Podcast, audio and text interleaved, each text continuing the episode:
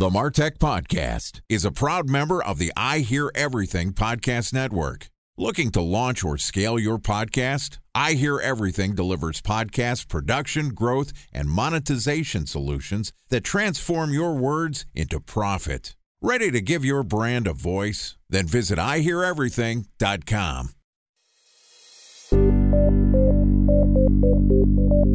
From advertising to software as a service to data. Across all of our programs and clients, we've seen a 55 to 65% open rate. Getting brands authentically integrated into content performs better than TV advertising. Typical lifespan of an article is about 24 to 36 hours. If we're reaching out to the right person with the right message and a clear call to action, then it's just a matter of timing.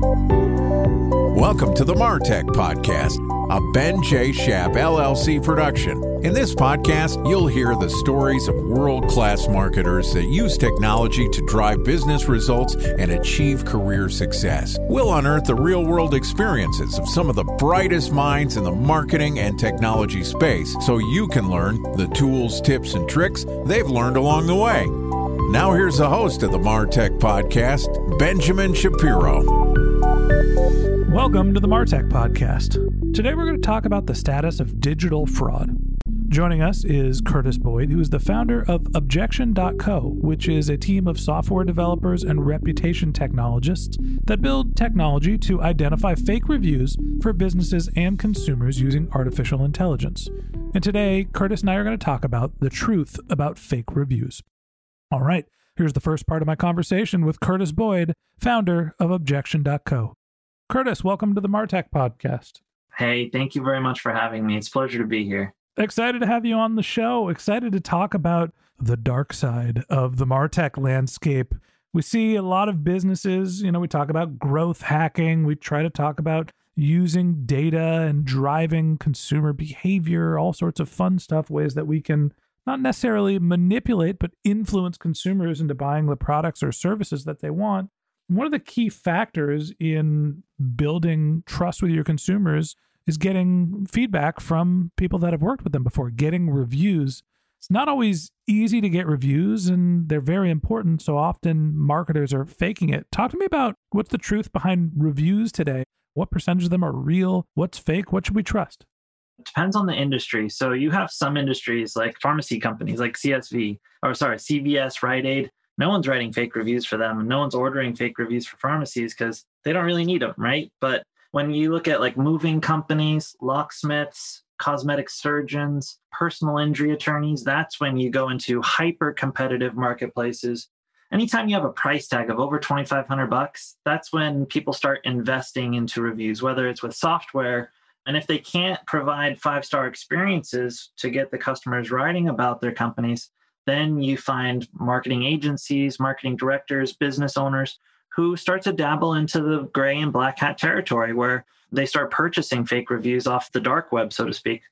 There's a couple of components into this. I think of it as there's the platforms who are looking at reviews as the metric to understand the real world behaviors of a business. There's the business who is looking to optimize and basically raise their profile and visibility.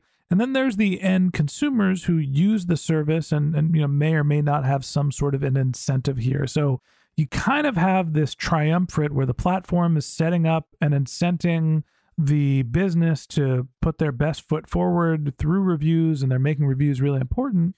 And it's not always easy to get reviews, so sometimes people are cutting corners. First off, are fake reviews effective? Oh, yeah.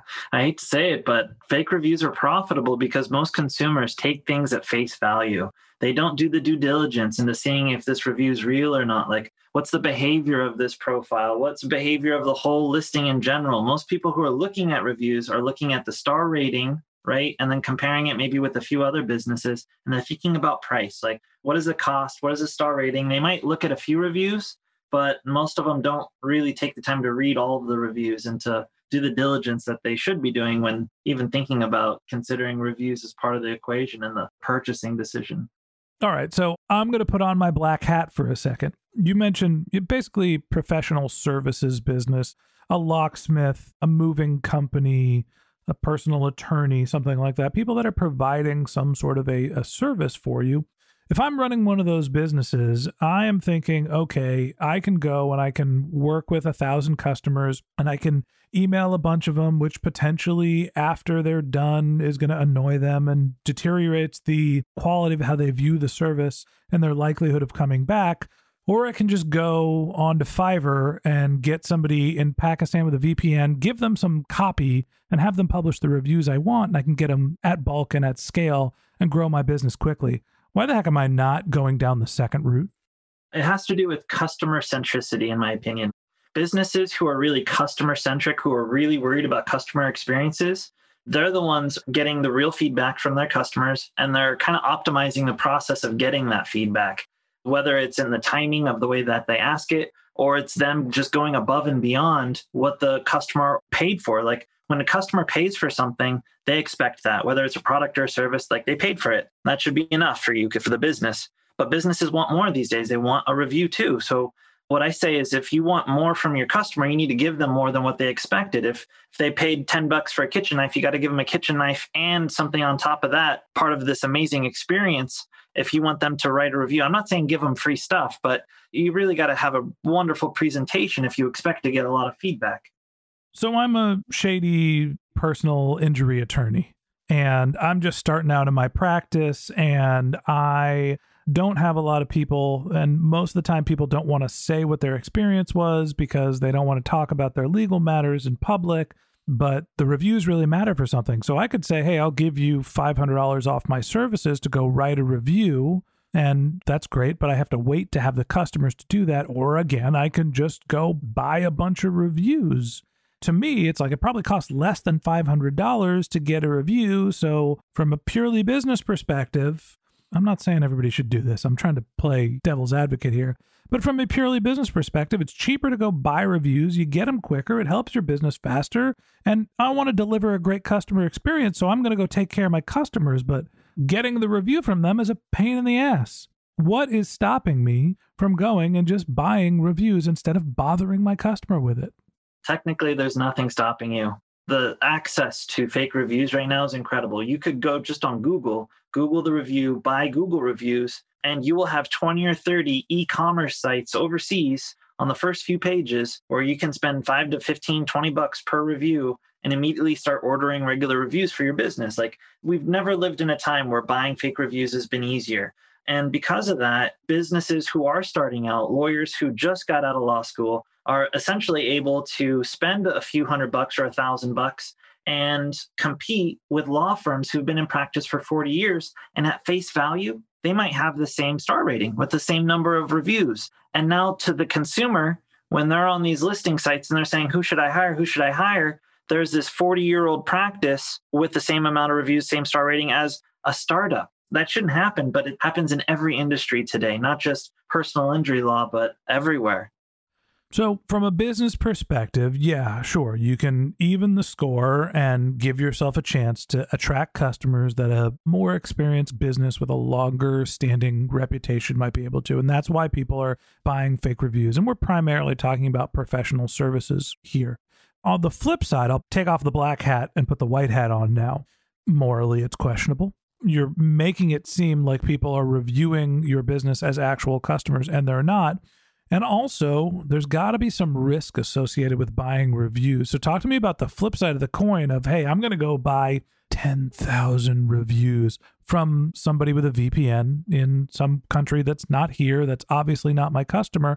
You know, is Google, Amazon, Yelp, are they cracking down on the fake reviewers? It's not so much Yelp and Google and Amazon. They are, but that's their marketplace, and that's how they make money. Who's, I think, really stepping it up this year is the Federal Trade Commission. In the next few days, you're going to see us release a press release about our initial collaboration with the Federal Trade Commission. They ordered 85,000 reports on businesses nationwide in the U.S. They're the ones with the jurisdiction to go after these companies using deceptive marketing practices and issue fines. The last fine that the FTC issued for a company with fake reviews was $18 million. That could end people's lives. I mean, some businesses can't afford fees like that. So that being said, I think that other tech companies are going to try and enhance their algorithms, right, and enhance the technologies that they use. But ultimately, it's going to be our government that's going to be issuing the financial incentives for people to quit purchasing fake reviews because they're afraid of the consequences. So first off, congratulations. 85,000 orders or reports sounds like it's a good revenue month for Objection.co. I'm assuming getting a relationship with the FTC as the company that is vetting whether reviews are legitimate or illegitimate is probably very good for business.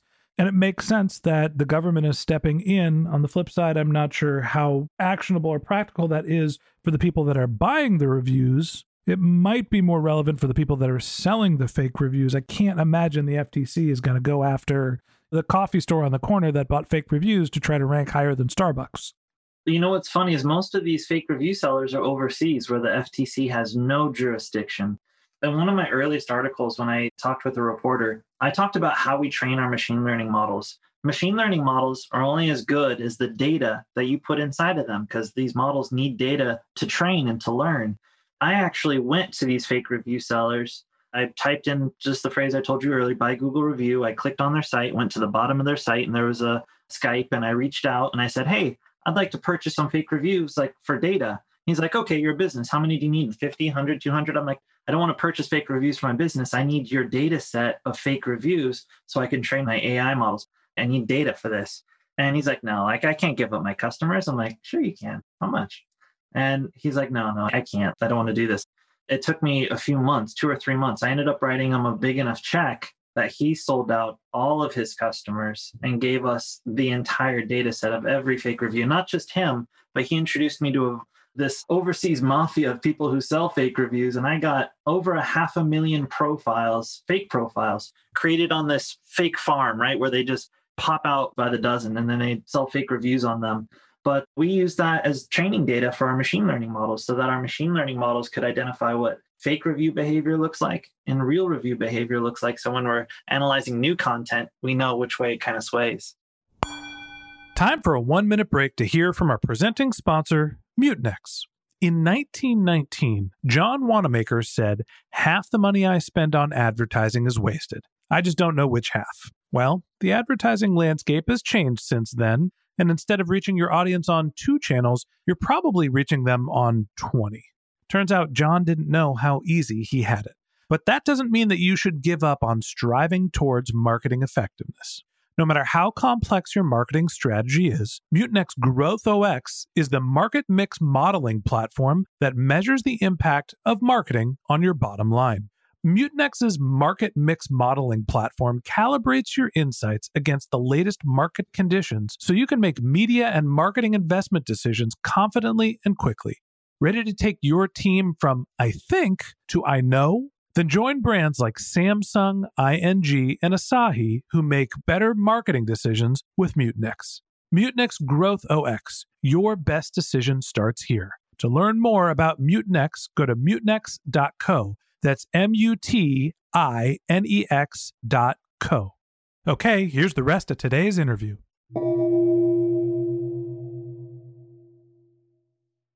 A special thanks to our presenting sponsor, Mutinex. Ready to take your team from I think to I know? Then join brands like Samsung, ING, and Asahi who make better marketing decisions with Mutinex. Mutinex Growth OX, the marketing mix modeling platform that makes measuring ROI fast, easy, and cost-effective. Request a demo at mutinex.co. That's Mutinex.co. So fake reviews aren't just something that are relevant for local businesses, professional services. You know, actually where I thought this conversation was going to go is I go onto Amazon, I go to buy a product, I look at the review ratings, 4-star, 5-star, you know, everything over that's kind of probably a pretty good product. But those end up being tiebreaker metrics when I'm thinking about what my purchase decision should be. And I'll add that even in podcasting, one of the big metrics that Apple, we think, uses to rank podcasts is reviews and number of new subscribers. So like I get a message, I don't know, 2 times a day from somebody saying I'm a podcast promoter, I'll create reviews and get you downloads. How do you think about the difference between fake reviews when they are for local services, when they're for e-commerce products on a platform like Amazon, and even in the podcast world? at the end of the day, it's basically synthetic engagement to drive more sales, right? Because at the end of the day, it's about more sales, more customers, more revenue. And more downloads in our case. Right. I mean, not that we're buying fake reviews, but you get the idea. No, absolutely. It's in every industry. It's hard to believe that there are industries that haven't been touched by this in some way. But for Amazon, over the years, more and more people like you and me started purchasing products on a site called Alibaba, right? Or AliExpress. And they're kind of coined drop shippers, where they purchase products overseas from China, and then they put it in warehouses here in the US, and they will take similar products that were being sold here by local US manufacturers. Unfortunately, China's notorious for stealing IP, right? Intellectual property, and they can replicate products real quick. So what happened was these products got replicated, and cheaply, where there's a lack of insurance, right? Where there's a lack of testing, where there's a lack of like regulation. So the cost to manufacture stuff just plummets. So when you sell a $10 kitchen knife that you got from Alibaba for 40 cents versus a US manufactured kitchen knife that maybe cost $8, the US manufacturer only has $2 for advertising, whereas the dropshipper has $9 for advertising. That $9 for advertising goes directly to Amazon so that they could buy more Amazon ads to be at the top of any search result for a product. So drop shippers have a lot more advertising budget, regardless of if it's a $10 kitchen knife or a vacuum that's cleaning your floor. A lot of it comes from Alibaba. This is all drop shipped. So what happens now is the people with the biggest advertising budgets are the ones using fake reviews. It's not even their product. They're buying them overseas, right? It's like if they were to do a lot about fake reviews, they're kind of shooting themselves in the foot. Most people think Amazon makes all their money by delivering stuff to your door. They don't. Most of their money is made by advertisers, businesses spending money on their ad platform where they're just selling clicks, right? Just like Google. Google makes most of their money just by selling clicks. Same with Amazon.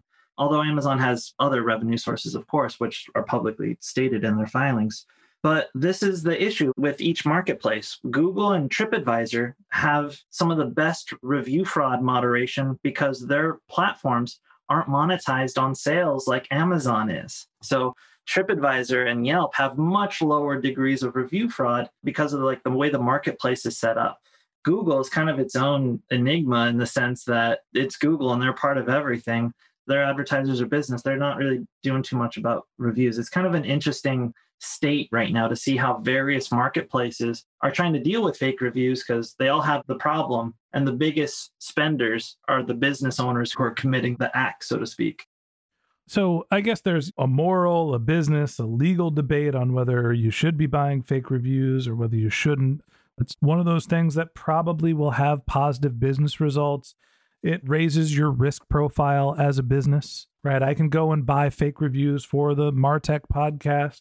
And I'll probably get more downloads, but you know, at some point, if Apple says, well, we caught you with fake reviews, we're going to take you out of the podcast app store. I don't have a business anymore. So there's inherent risk. So talk to me about the process for evaluating what's a real and fake review and what do consumers need to know about spotting fake reviews. So there's two things we look at. We look at the profile and we look at the content. We look at profile metrics and content metrics. On sites like Google and Yelp and TripAdvisor and a few others, you can actually click on that person and see where else they've written reviews. You can see who else they've reviewed and judge for yourself. Like, does this look normal? Does this look consistent? Is there a nice diversity of businesses here? Like restaurant, restaurant, doctor, restaurant, restaurant, shoe store. That looks a bit more normal than dentist, dentist, dentist, dentist, dentist.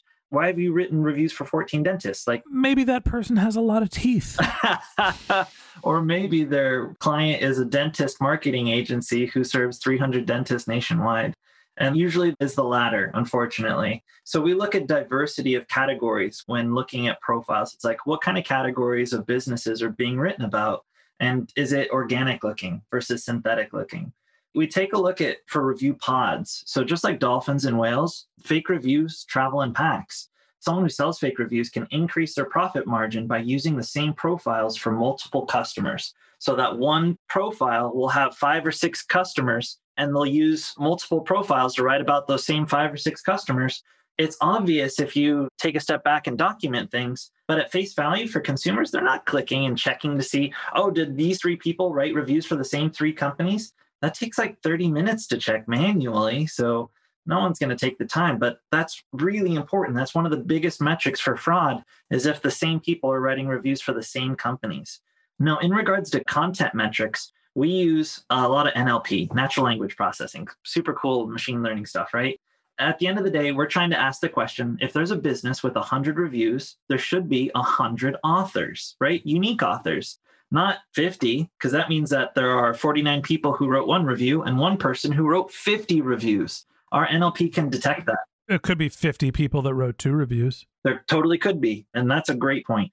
What's cool, though, is that we can cluster the authors together so that we can actually see which profiles have similar writing styles and similar authorship styles. So if 50 clusters had 2 people in it, that would be in our report, versus 49 people writing one review and then one person writing 50. Because when you pay for fake reviews, usually that content, like you said, is submitted. They have to give up that content. Usually one person writes all of that, not multiple people, and that one person has the same writing style across multiple profiles. Our NLP will churn right through that and turn it over for us. And it's the same is true if the vendor is writing the fake reviews. If you pay for fake reviews and don't provide content, one person over at that agency or whatever is going to write the content across multiple profiles. Our NLP will look into that. All right. So I'm going to put my black hat back on here for a second. I want to buy some fake reviews. I'm going to cut the line. I want to have my business grow as fast as I can. Mahaha, I'm evil.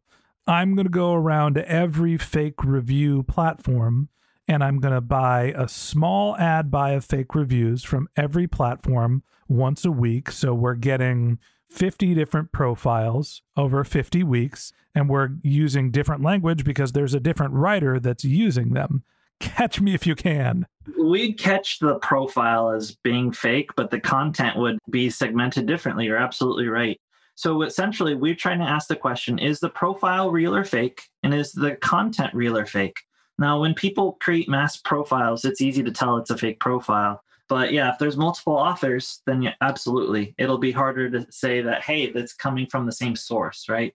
Again, everybody don't buy fake reviews. I'm taking off my black hat, putting on my white hat. It's wrong. Do it the right way. The last question I have for you today is, all right, I understand how to spot fake reviews. Now, the question is, if you're a business, and most of the businesses that are doing this type of marketing probably aren't sophisticated marketers, probably not as sophisticated as the people that are listening to this show.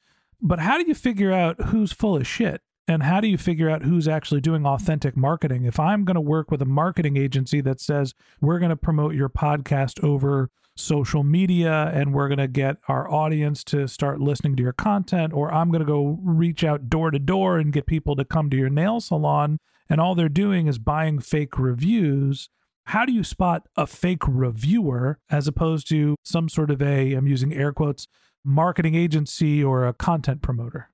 I think it's important to always look at like case studies. Whenever an agency is usually flirting with a client or a lead, they're trying to showcase good results for other people. You want to look at those people's reviews to see what's going on. If you click on that profile and you see reviews nationwide for random business categories, you should turn tail and run, because the likeliness of those reviews being fake are high. You want to look into, depending on what that company does, you want to look into how they get fulfillment on the services that they provide. And when it comes to fake reviews, if they are using fake reviews, the business is liable for what the agency does on behalf of the business. So be real careful when it comes to reputation management services, and vet them extra carefully. I'd really recommend taking the time to either take a look at tools you can use, or spending a few hours to research into these case studies, these people who they said they worked for, and what's going on with their reviews. All right. Lots to think about when it comes to buying reviews, black hat or white hat. It's a complicated subject. And that wraps up this episode of the Martech Podcast. Thanks for listening to my conversation with Curtis Boyd, founder of Objection.co. In part 2 of this interview, which we'll publish tomorrow, Curtis and I are going to talk about reputation hacker secrets. If you can't wait until our next episode and you'd like to get in touch with Curtis, you can find a link to his LinkedIn profile in our show notes. You can contact him on Twitter. His handle is Databoyd, D-A-T-A-B-O-Y-D, or you could visit his company's website, which is objection.co, C-O, not .com. Also, they have a consumer website. If you're interested in finding out whether a business has legitimate reviews or not, you can go to askfortransparency.com. Just one more link in our show notes I'd like to tell you about. If you didn't have a chance to take notes while you were listening to this podcast, head over to martechpod.com, where we have summaries of all of our episodes and contact information for our guests. You can also subscribe to our once-a-week newsletter, and you can even send us your topic suggestions or your marketing questions, which we'll answer live on our show. Of course, you can always reach out on social media. Our handle is martechpod on LinkedIn, Twitter, Instagram, and Facebook, or you can contact me directly. My handle is Ben J. Shab, BenJShap. And if you haven't subscribed yet and you want a daily stream of marketing and technology knowledge in your podcast feed, we're going to publish an episode every day this year. So hit the subscribe button in your podcast app and we'll be back in your feed tomorrow morning. All right, that's it for today. But until next time, my advice is to just focus on keeping your customers happy.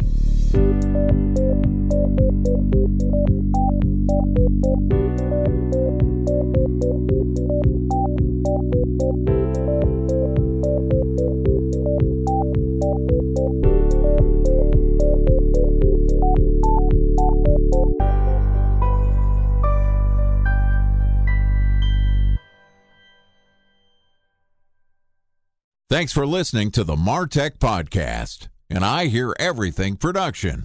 Looking to launch or scale a podcast like this one for your brand? Then visit IHearEverything.com.